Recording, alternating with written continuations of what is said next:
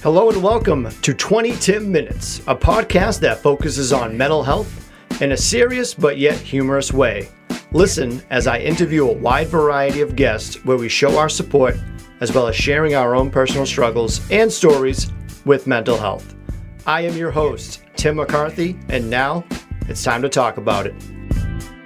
Hey, what's going on, everybody? You're tuning into another episode of 20 Tim Minutes. I am your host, Tim McCarthy. Today we have on news reporter for WBZ, CBS Boston, and winner of the 2022 Miss Massachusetts pageant, Katrina Kincade. How are you? I'm doing great today. How are you? I'm doing great. Thanks for asking. I appreciate that. Of course. Let's start off with this. What does mental health mean to you? To me, mental health means taking care of yourself the same way you would take care of your physical health. So a lot of times people talk about the fact that we take so much care. You know, we run to a doctor the moment, you know, we feel something ill. We talk to all our friends the moment we're like, I have a stomach ache. But we don't ever talk about that so openly in the same way when we're having a bad day or when we're anxious or when we're feeling depressed. And to me, mental health means doing those things and it means taking care of myself and people around me in the same way I would take care of myself and them if they were physically ill. There's no wrong answer for that, but that's one of like the top answers I've, I feel like that I've gotten. Thank you. And I'm not just saying that either. I always like that question to start off with. That's a great question. Let's go to the Miss Massachusetts real quick. How does one enter into the Miss Massachusetts? Do they see you and they're like, "Yeah, you you would be a great candidate for this"? I I, I wish. I wish I got recruited like that. So for me, I had known about the Miss America organization since I was a child. I had been watching the competition on TV with my grandmother. And I also was like, how does one get into this? Yeah. And so when I was in college, I was like, I'm really broke. I have so much tuition what do I do? And the DC organization started putting up flyers around my school because they are a scholarship organization. Mm-hmm. And so I just emailed the flyer that I saw one day on a bulletin board and I was like, "Hi, I would like to be interested?" question mark. And that's how I got started in the Miss America organization and then I did Miss DC for 2 years while I was in college at American. Um, American.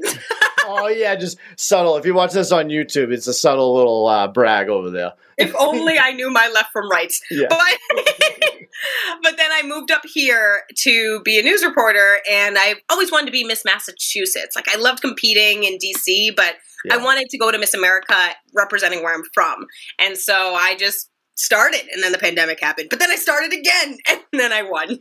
That's awesome. And you were the first Muslim winner to win. How did that feel? I am. It felt really incredible. In the moment, you don't think anything. I, I think that people are lying if you answer the question, like, what were you thinking when you won? And you have a yeah. coherent answer for that. Because I was crying. So, like, I wasn't thinking anything other than relief excitement. And then it didn't hit me till afterwards when i was sitting in bed. I would taken off the crown and sash. Like all night i kept looking down and being like huh? And it didn't hit me until i was alone until i was in bed that night. And i was like oh my gosh like i did it. Like i'm the first muslim woman. I'm a black woman with natural hair up on stage. Like all these things that i hadn't grown up seeing on the stage that I did, I think it just really hit me. I cried a little bit, which yeah. is totally fine and normal, but it's just when everything that you've worked for to accomplish and the communities you've been aiming to represent and show positive representation for so long, to be the one to do it, it really, really touched me and made me not only proud of myself, but proud of my community was it one of those things going in that you knew that was a possibility, or did you not find out after you won that you're like, holy crap, I was the first Muslim winner? Um, I knew going into it that if nice. I had won, that I would be the first Muslim woman to win. Yeah, and last year when I competed as Miss North Shore, going into it, I actually was, I think, the first Muslim woman to compete in Massachusetts in general oh, because. I showed up with my prayer mat and we pray five times a day. And I remember asking and being like, hey, like, is it fine? Because they take your phones during rehearsal. But I was like, hey, I need my phone to pray actually. And they were like, oh, we've never encountered this before. And then this year, I was so excited because when I filled out my preliminary information form, they added a line that said, Is there any religious accommodations that we should know about that we should, you know, going into the competition week? And I just remember I looked at last year's paperwork and I was like, Oh my God, that wasn't there.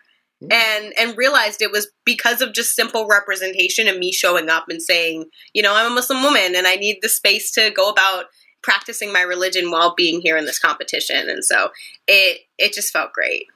What goes into the competition exactly? Because i feel like a lot of people don't know. They probably just think it's just like looks or whatever. But what else is uh, what does it entail?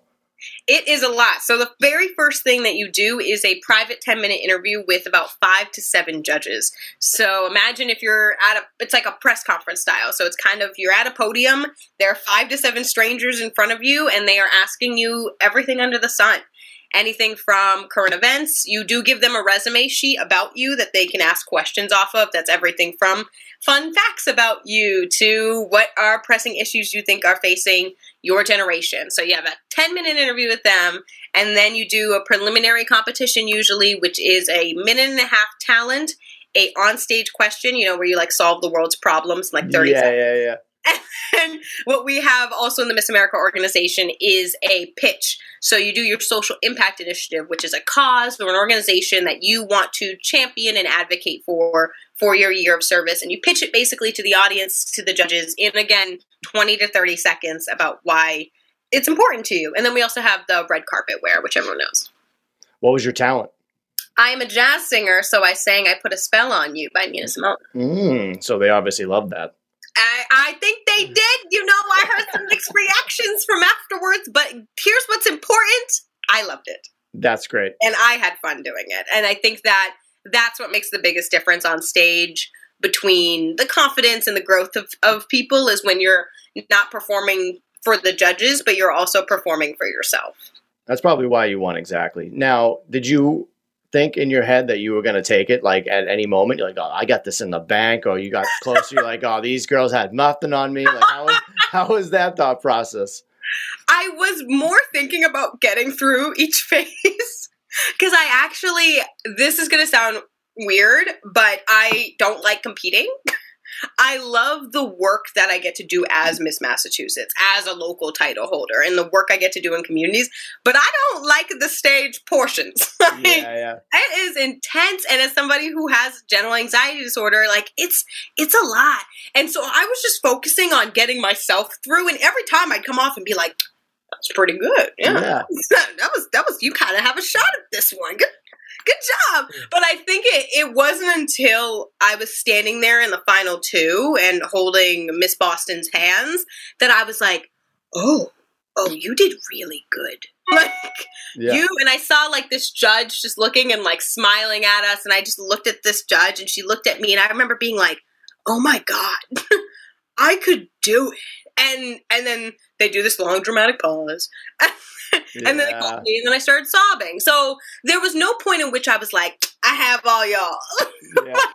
but there were points in which I was like, I did that incredibly well. Also, I went first, so I didn't get to hear anybody's. Oh, that's that's like in school when you were the first one to go up with the school project. You're like, oh right. my god, I don't know if I'm going to do the same as everybody else.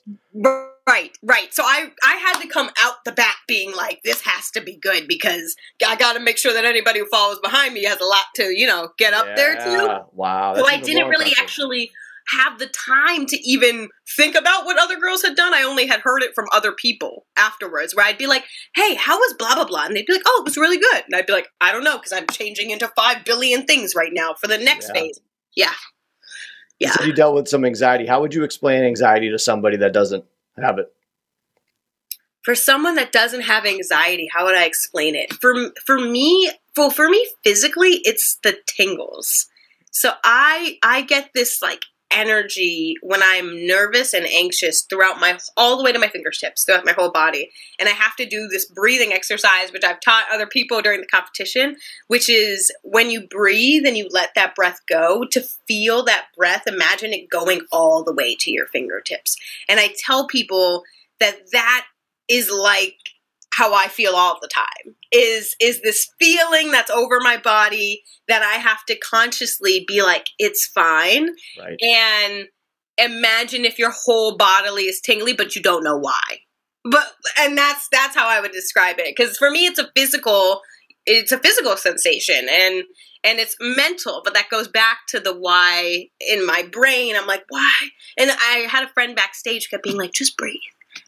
You just need to breathe. And I'm like, well, you don't understand. I have an illogical.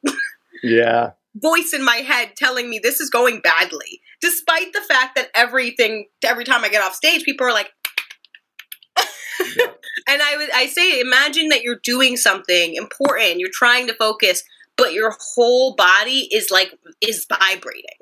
That's how I would describe it.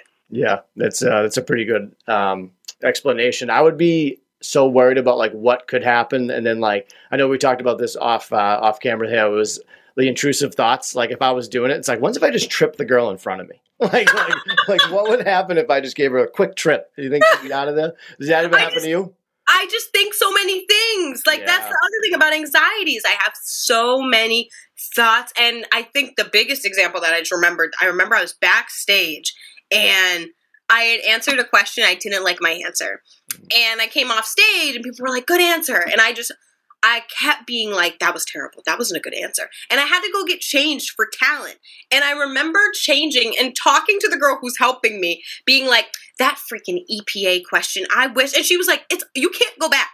You can't go back. You have to keep going forward. And I was backstage five seconds before I had to go on for this talent where I had wings and six inch heels and had to remember how to spin, going, okay, but if you had said instead. Yeah question. And I, I had to sit and do the breath with myself and be like, Katrina, it's over. That part, that's over. We cannot change it. Stop thinking about it. And that's anxiety. Yeah. Like that is the anxiety of being like, I can't get out these multi multiple dimension scenarios out of my head for something I can't change at all whatsoever. And now I'm slightly letting impact like what happens next as if I could change the past. Former Miss USA 2019 Cheslie Kryst uh, tragically ended her own life due to depression. Being a fellow pageant title holder, how did that hit you? That hit me really, really hard because I looked up to Cheslie. She was a black woman with natural hair who won a national title, then became a correspondent. Like she was yeah. absolutely everything that I looked up to and wanted to be when I grew up. And and it hit me hard because I was I was shocked, but we've talked about this a little. I wasn't surprised. So mm-hmm. myself, I've dealt with high functioning depression. Like Cheslie's mom has come out and said that she had, and so I was shocked because when anybody commits suicide, you're going to be shocked that that person has has died and, and chose to do that.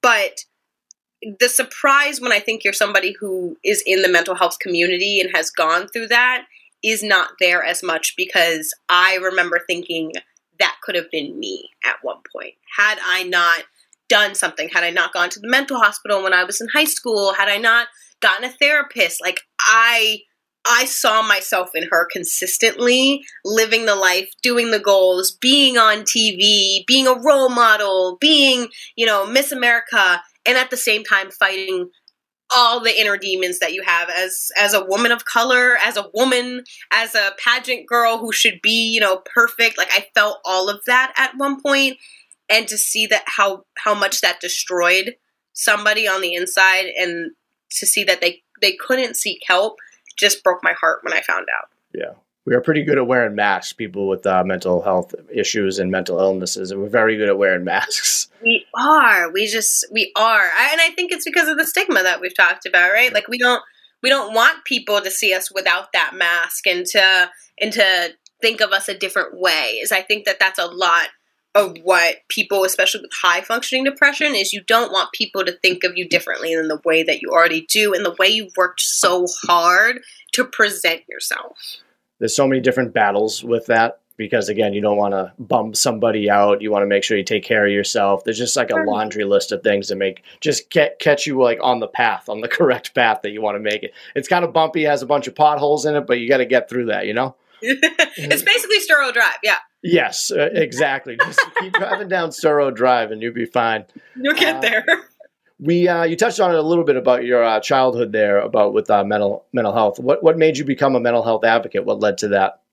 So when I was about sophomore in high school, I chose to go to a mental hospital. I had my mom drive me one night to the ER because I just wasn't feeling life anymore. And I and I put it that way specifically with that wording because when I've talked to other people about suicide and suicidal ideation, it looks so different for a lot of people. And I think that a lot of people have this stigma that if you are feeling suicidal, you have suicidal ideation, that you want to die. Like you mm-hmm. want life to end completely. And I remember I wasn't there. I, I was in therapy, you know, I was doing things. I just did not like the way that my life was going in the moment. I didn't want to die. I just couldn't control the way I was living anymore and didn't find peace in that and was failing classes. I was not showing up for things and plays and rehearsals that I wanted to. And I remember being like, Katrina, this can't continue. Like, this only gets worse. And so that night, I had asked my mom to drive me to the ER. I remember not, to, I hadn't told my parents. My parents knew I was in therapy because they got a divorce when I was a, in my freshman year. But like, I hadn't even told my therapist. Oh, and wow. I remember I went to the mental hospital and my therapist called me on this on this payphone that was on the wall. And she was like so what happened? And i was just like what did happen? Like what did happen? And then through therapy i got on medication at the time. I just remember being like what happened is that is that the facade broke. Is that i could not continue to do the things that i was showing everybody i could do while masking that there was very clearly to me something happening on the inside that was making intrusive thoughts yeah. that was making random sadness that was making you know me second guessing everything and all that pressure in my head that i wasn't letting out to anyone because i had had that mask up yep. was just uh, was just gone and i remember I became an advocate, really. I've been talking about mental health openly and in a fun way since that moment to make it, you know, conversational. Yeah. But I didn't really realize the impact that that could have until I became an adult and until recently, maybe like three years ago, where I was like, wait, I did not go through a unique experience. And that is what sucks. Yeah. And I now having the platform where I can speak articulately about my experience and other people's experience, I want to use my skills that I've learned and the trauma that I went through as a kid to help other people understand where they're at and especially where youth are at. Yep. Why is it that sometimes when we have a therapist we don't tell them everything? Because i that was funny that you said that. I'm like why am i so embarrassed to talk to my therapist who went to college has a degree and i'm like yeah i shouldn't tell them that. Like, right, why? right. I think i think it's the the, the judgment. I think that yeah. even in the you're most vulnerable with someone you're paying to be vulnerable too yeah. I remember i had still up my mask for that person and I, and i don't know if that's because of the relationship that you need to build with your therapist if it takes a certain therapist to get that out if that makes sense. So when i did um, an instagram live series with a therapist before something i'd never heard is a therapist said it's okay to date around therapists and i was like excuse me that is not mm-hmm. okay and she is like that's not what i meant and i was like oh what do you mean? And she's she was like, it's a relationship. You are building a relationship and open, a very open and trusting one, more than most of your relationships probably in life. It's okay if that person isn't your person, isn't the yeah. person. And and I think what's really hard though about that, because I agree with that, is that I was 14 when I got my therapist. And I loved the death out of her. I still remember Colleen today. I want to find her, but I can't.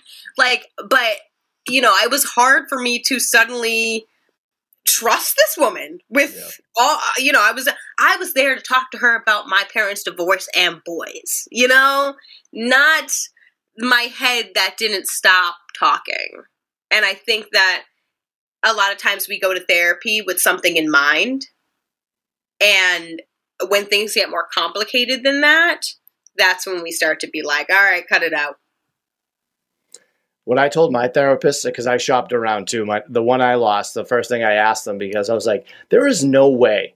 It's like with names or not, there is no way you don't talk about these stories to your friends and family. And I was like, I was like, I need to know because if they, li- I know they would lie to me if they said they didn't because like it's just ha- natural. Like you, Yeah. you find something out at work, you're not going to say their name, but you're going to be like, listen to this crazy story. Oh, And I feel like they've done that, and she like didn't say yes, but she was like, she like nodded a little bit. I was like, all right, we can definitely work together. Like I need a real person if I'm going to be real with them. Right, right. And I I think also for me as I've I've grown up is I need a therapist who is a black woman. And and for me when I was a kid I wouldn't have realized that. I remember when I was a kid and I went through my evaluation, they put me with a woman because they were like, "Oh, you need more positive women role models in your life." And I was like, "Oh, okay." And I was like, "I have role models. I love Beyonce." And they were like, "No, you need like a woman who you can talk to and open Yeah. up to. 'Cause At the time, I didn't really have that relationship with my mom or really any woman. So they gave me Colleen. And I think now as an adult, I recognize that I think to be comfortable enough to talk about a lot of topics I want to and have somebody understand it on that level that I was like, I need a black woman. Yeah, And and I think that's the important part about shopping around and being like, all right, I'm gonna tell you this crazy story. How do you react to it? Because if you react to it cool, then we're cool. But if you if I see you getting skeptical, I'm gonna have to find someone else. Yep. I've read that on articles too. Is like uh, people of color have therapists that are people of color because obviously um, the same issues that come come up with with with racism, and that's actually great. Your transition game for me has been awesome. My next, my next question for you was: How much does racism affect mental health? I think it affects a lot. I've, as a reporter, I've been lucky enough to do a lot of mental health stories about mental health in the Black community, Latino community, and there is a certain cultural elements to mental health in those communities and communities of color that is different than white communities, and I think that that's why it's important that people of color can find other people of color who can relate to their issues and their traumas that they've gone through because of the fact that dealing with everyday racism, whether it be overt, whether it be something that we now have unfortunately access to see all the time on social media, really does hit a trauma in people of color, in black people. And I think that it is important to have somebody who can understand to the fullest extent your emotions. And sometimes when you're just speaking to a white person, they're not going to have that. They're going to have sympathy, absolutely.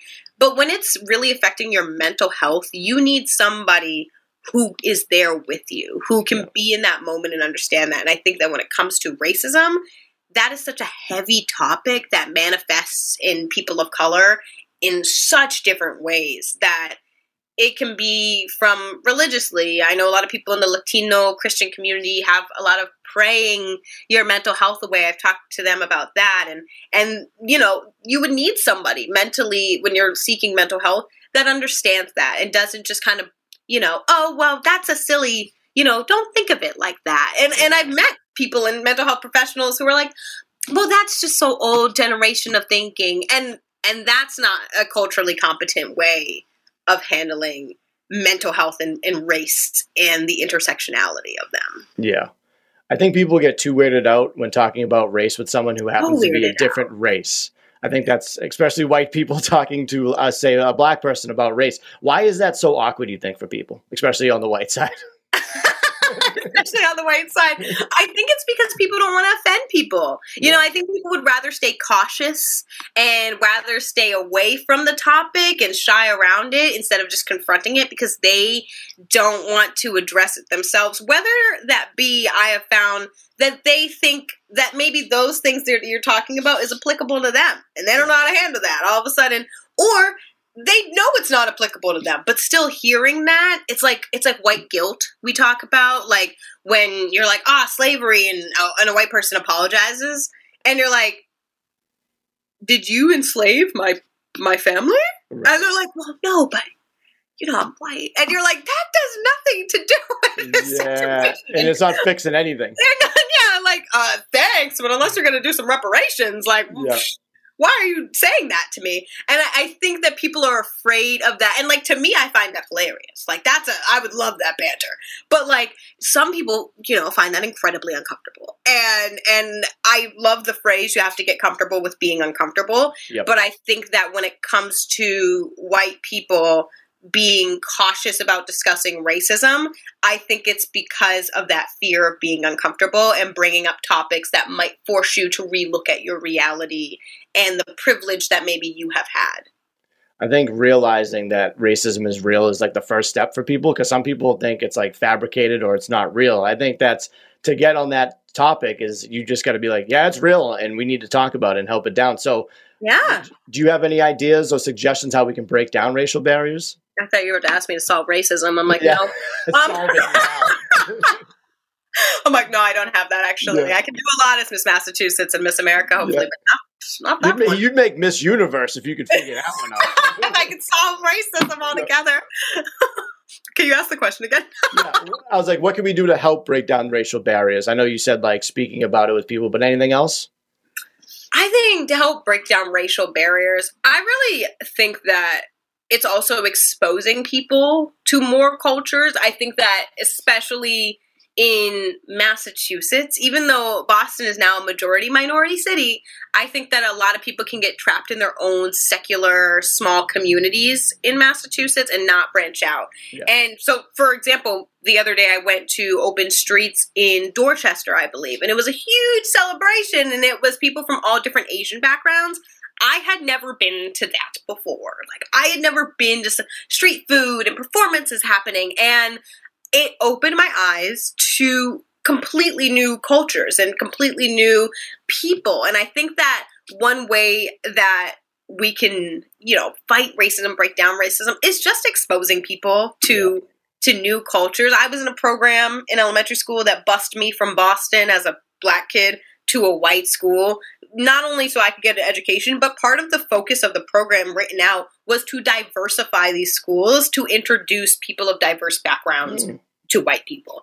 And and I think it's stuff like that. Like it really is getting to know people and cultures eat. Like, don't just like go out though and like make a black friend, you know? yeah, yeah. But it's like, okay. I'm not racist. I got a black friend. I got a black friend, right? Exactly like that. Like it's not that, but it truly is wanting to appreciate other cultures. And that's why when we say representation matters, it's so that you can watch Encanto as a white person and be like, oh, like, I didn't realize that religion or spirituality is so big in this. It's just, it's little exposure things that I hope, I hope, and I think will truly help break down some barriers for people. Yeah, I'm a big culture guy. My one of my um, bucket list is go to Japan. I want to go to Japan. Oh, me too. Yeah, their culture is up there with some of the best. I don't want to compare and contrast and say who's better than others, but on my personal wish list, I would love to go to Japan. It's pretty up there. I was just saying that I I was asking someone the other day um, if we if they thought that we were going to get to flying cars, and and they were like, "Why would we be there?" And I was like, "Have you ever seen Japan? Like, yeah, have you ever just seen pictures of?" Metropolitan areas in Japan. Like, I'm not saying they're there, but I'm saying if anybody's going to get there first, it's them. Yeah. Yeah, I, I, agree. I agree wholeheartedly. And it's funny that you say that with flying cars. Jo- George Jetson's birthday was just recently, so he's being born right now. And by the time he was like 30, there was flying cars. So I think we're we're getting there. We could get there. Mm, I'm saying. Yep. Yep. We already uh, have guys on one wheel scooter things, you know. That's the uh, unicycles. Yeah, no, no, you no, you know the ones that oh, look like a yeah.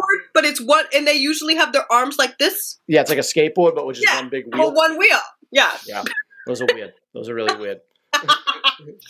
so you do a lot of work with the Special Olympics. Uh, what made you get into that? Um, well, it was 15 years ago at this point that my brother signed up to be on a Special Olympics team with his elementary school. At that point, it's so weird to think about because it's so, it seems like it just happened and that we yeah just been involved, but to think that it's been 15 years is really incredible. Wow. And my brother got involved as a Special Olympian. He's on the spectrum. And I started volunteering with his team in whatever capacity they needed. And then as I got older, I wanted to volunteer on the statewide level, and my parents would like drop me off at state games so that I could just get this big oversized t shirt and like walking around escorting people. And I just, I've loved it ever since I was a kid and the smiles and just the energy that the Olympians had that I now continued it into my adult life. I love it. That's a great organization to to help with. You you do a lot of great things. I like I like I like you. You're a good oh, person. Thanks, man. I like you too. Thanks. So let's have some fun. I you being a news anchor, it's mm. very weird to me that you guys have like the weirdest like dialect and I don't ah. know what is that exactly that you guys all talk like like just professional. You were about to do it and I know, I was too scared. it's too scared. It's like going up to like a rapper and you're like a SoundCloud rapper. You're like, hey, you want to hear me rap? Like, I didn't want to do that. I don't want to give my anchor voice to you. So I was like, oh my God, he's about to do it. Yeah, yeah, yeah. You did it. It's okay. Maybe by the end. So it's called the transatlantic accent. And it basically is enunciating certain words, putting your emphasis in certain places, slowing down the way you speak so that if somebody is watching, you know, they're fully ingesting every word you say. Yeah. So I like to say it's not too different than, or it shouldn't be. To do it well, it should not be too different from the way your voice normally sounds. Okay. If you start clicking into, I can't recognize you when I hear you, then I'm like, you're you're acting at that point. And I think viewers love it more when, you know, you're you. Yeah. And so it's just basically, I'm trying to see if there's something anywhere on my calendar that I can read out loud. So, like, if I'm talking to you right now, when I see this, there's something that says Peter killed spider above door on, on my calendar. Um, in the transatlantic accent, I would say Peter kills Peter kills spider above door. Yeah. Door okay. is the emphasis, you know. Peter kills spider, kills spider above door. Yeah, that's that's what door. Like the way you door. said that too, it just sounds like right, right, exactly. Like yesterday morning, morning was the emphasis. Peter went and killed the spider behind the door. Yeah, you're you're emphasizing the main points in your argument, right? So, like in the morning, spider was at a door. Yeah. So that even if you're not really listening, you're like spider door, Peter. yeah. It's, yeah if you use your real accent, like killed Peter killed the spider near the door guy, and everyone in the news would be like, "What?" Oh, so, but that's what I actually love about Boston. Like you know, Dan Roche. Yep. He's he has the accent. Yeah. And I remember the first time I met him in person, I was like, "Holy crap! You sound like my mother." Yeah. But you're on TV. yeah, he gets away with it. That's awesome. Like it's so Boston sports, you yeah. know? Like I don't know if you'd be able to get away with that in like Boston hard news. Yeah. And that's what I love about sports so much. Is I'm like, you you rep us like yeah. that, man. Like you go. Yeah, you can't be given bad news with the uh, heavy Boston accent. it just sounds too bad. I, I don't want to give an example. Street. There's a really bad, wicked bad fire. Yeah, Harvard Street guys. yeah, there was a murder. a bad, bad murder. bad murder. That's not going to fly. so I found this out about you. So oh no. You you're stranded on an island. You get a box of the same donut. what donut flavor are you bringing with you? One flavor. One flavor from one yep. place, or can yep. it be just oh. your favorite donut? What is which one's coming? It can be from anywhere. It can be any type. I just I just need to know the favorite donut, if I'm bringing and I'm stranded on an island, is the chocolate frosted from Backdoor Donuts on Martha's Vineyard in Oak Bluffs after 7:30 p.m. Wow! So what do you got? Wait in line for those? Yes, I just waited in line two days ago for about 30 minutes. Yes, wow, that is. So, but here's well, here's the catch though. They're hot, and and I'm not waking up at 5 a.m. No one is. You know, who's waking up at 5 a.m. for a hot donut? So if you're out, it's at night, yeah. you're on vacation, you're like, do I smell fresh donuts at 7:30? Yeah. You have to. And and they're so hot that you get the chocolate frosted one and it's pretty much melted. I had to get my investigating news from 2010 minutes on that one. So, AKA, I looked at your Instagram bio and saw that you were a big donut person. yes, big donut person. Huge. I'm just a regular chocolate frosted guy across the board. If I go somewhere and there's a chocolate frosted, so that's right up my alley. There you go. That's my taste test, though. Is that's what I get? It's either that or a strawberry frosted.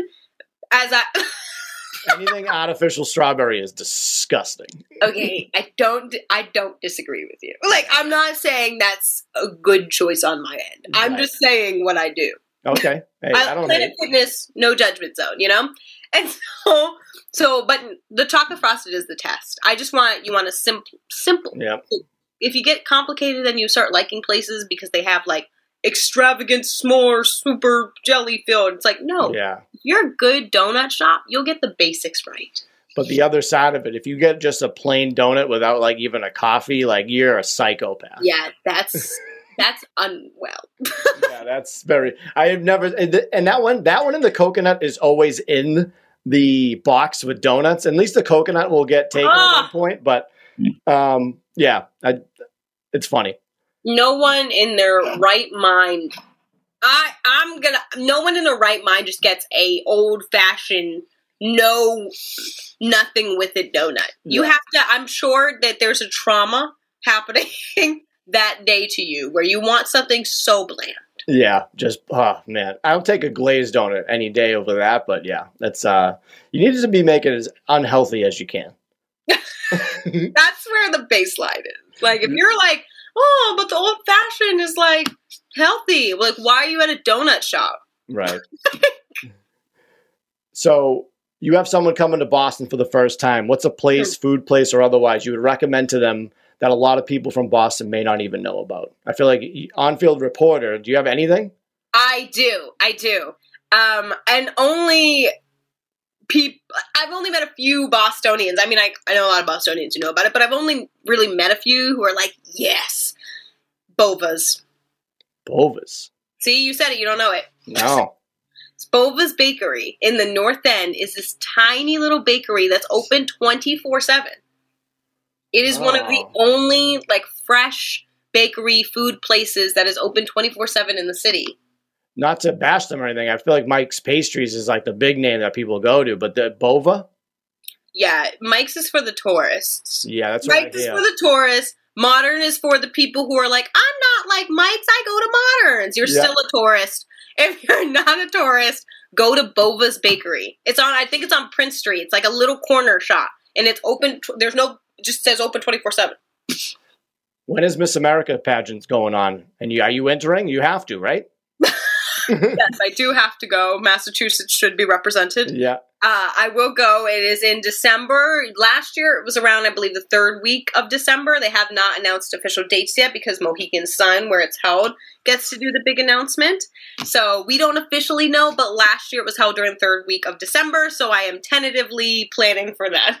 Oh, I'll plan for it too. I love gambling. I'll go down to Mohegan and root. Yeah.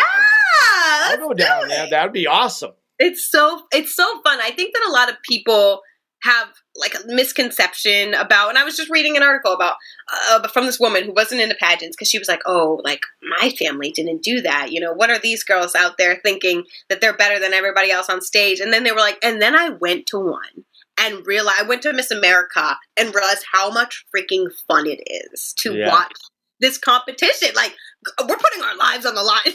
on Yeah, yeah. And you end up cheering Right. And like you cheer for people you don't even know, you know, they don't win. You're like, what? Like it's it's a competition. It's a live competition. Do you have any bad blood with any other states that you want to beat them just in case? Like in New York, you're like, I got to take out Miss New York. Like, is there anyone on the, the crosshairs? No, I love Taryn. She's great. That's New York. All um, right. Taryn, I love. I don't have really any beef with anybody. I actually, unfortunately, only we just had a Miss America orientation just last weekend, but because I was working and then I had a vacation on the vineyard right afterwards, I couldn't take the whole week off to go to orientation like everybody else did. So I only got to go into Dallas for orientation on Saturday. I had literally 24 hours to meet all the other 50 girls. And so I just am excited to keep getting to know them, which now it just has to happen over social media. Yeah, but- cool. I don't know anybody enough to not like them, and nor do I think that since we're women all with the same purpose, Yeah. would I not like anybody. I would like to see what what Miss South Dakota's up to. Like, I, I feel like those random states, like, you know what I mean? It's like, it's like, wow. It's like, how many people do they have in that state? Well, it's like, I- and I just also just haven't traveled a lot around the country.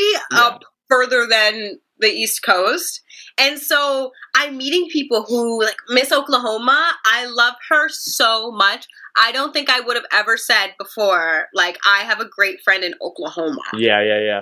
That's like, who's in Oklahoma? What's in Oklahoma? Yeah. Or, I don't know, tornadoes. And and she's a meteorologist in Oklahoma. Oh, that's awesome. Yeah, she's one of my favorite favorite humans on this earth. And so I I think that's kind of cool to be like, what is Yeah. South Dakota up to? Like, what are you? Yeah, you should go up to her when at the competition. Like, what's your deal?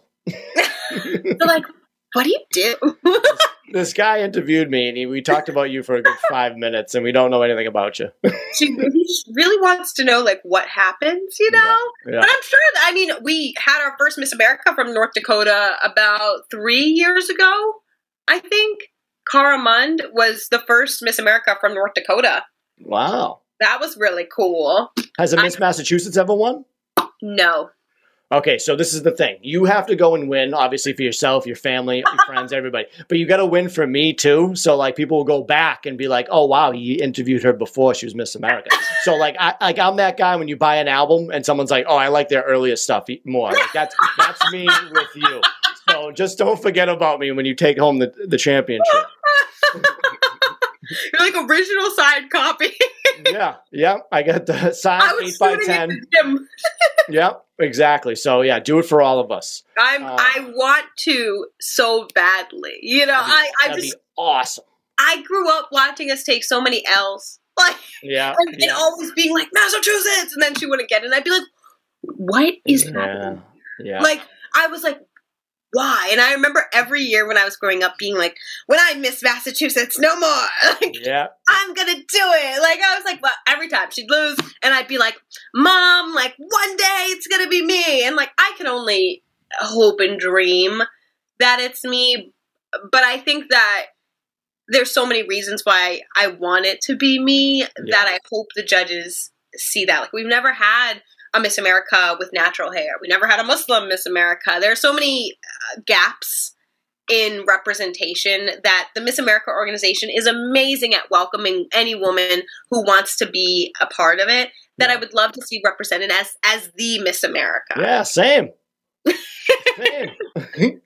Like a girl from Massachusetts. yeah, throw it up. Throw it up. Bova.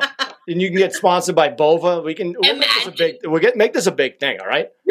We'll We're gonna bring in all the sponsors from Massachusetts Yep. and be like, Mhm. we have donuts, we have Your dr- bakery. Your dress is gonna look like a NASCAR car. Just put stickers. Well, Yeah. that's what you know. The do you know about how we used to do a "Show Me Your Shoes" parade? no.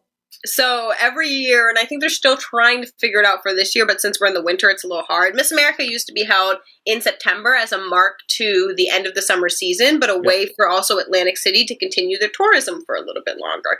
So what they would have is basically a convertible parade on the boardwalk. Each state would choose a costume that had to go with their state, and so Mm. you you had shoes on too because it was called people would be on the boardwalk and go show us your shoes so then it became a thing where you decorate shoes in a costume that represented your state and i was like oh my gosh if i can do this parade Yeah. i'm either doing dunkin donuts Yeah. i want but not like it's not cute like i want i want campy i want drag i want a cup on my head you know yeah, like yeah, i want yeah. A crown or- cup.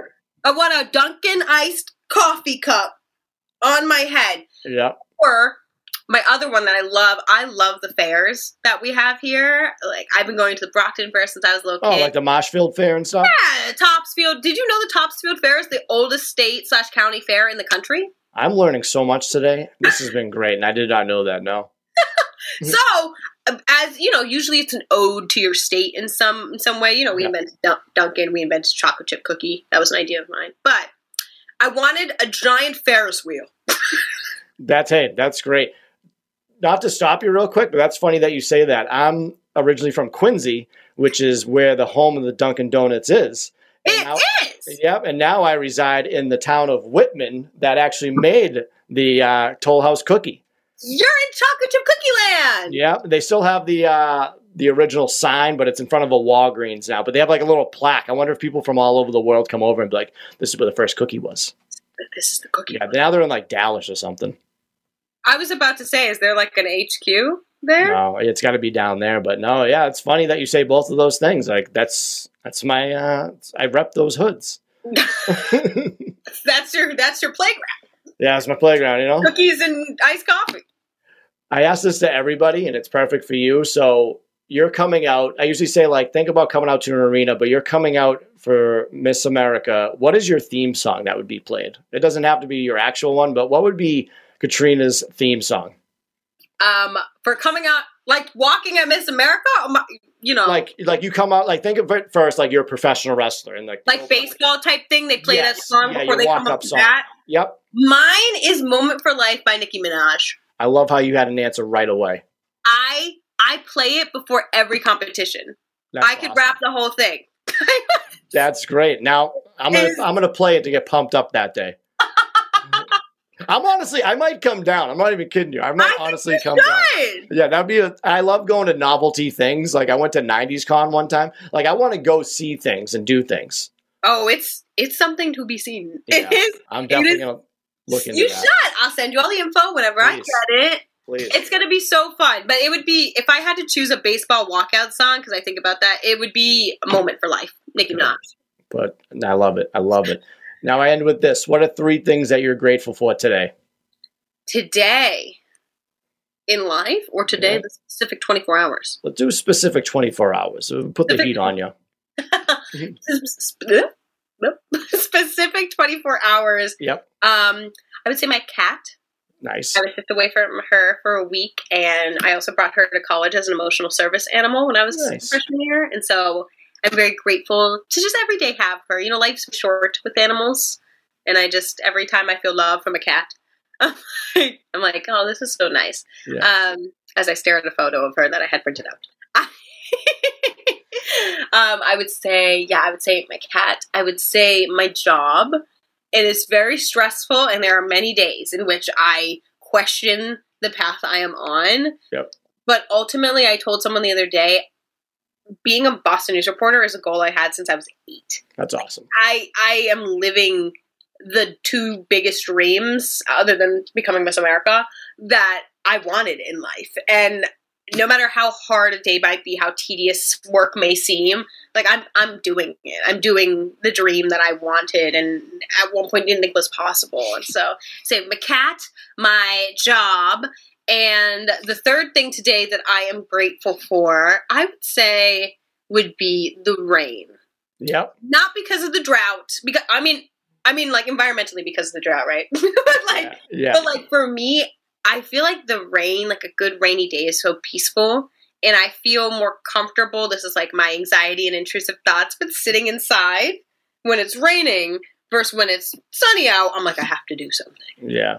And and I just like I'm grateful that there is a day finally where I don't feel like I should be doing something because it's nice out, but I can just kind of sit and be like, no one's doing something right now. Yeah.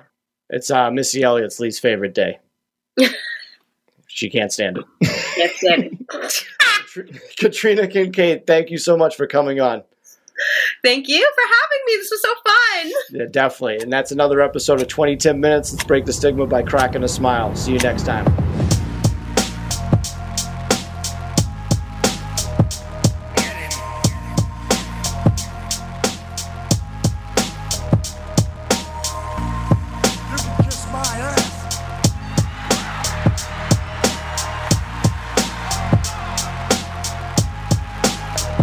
Podcast is not intended to be a substitute for professional medical advice, diagnosis, or treatment.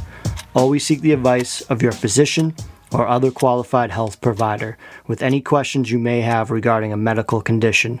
If you are feeling suicidal, please dial 911.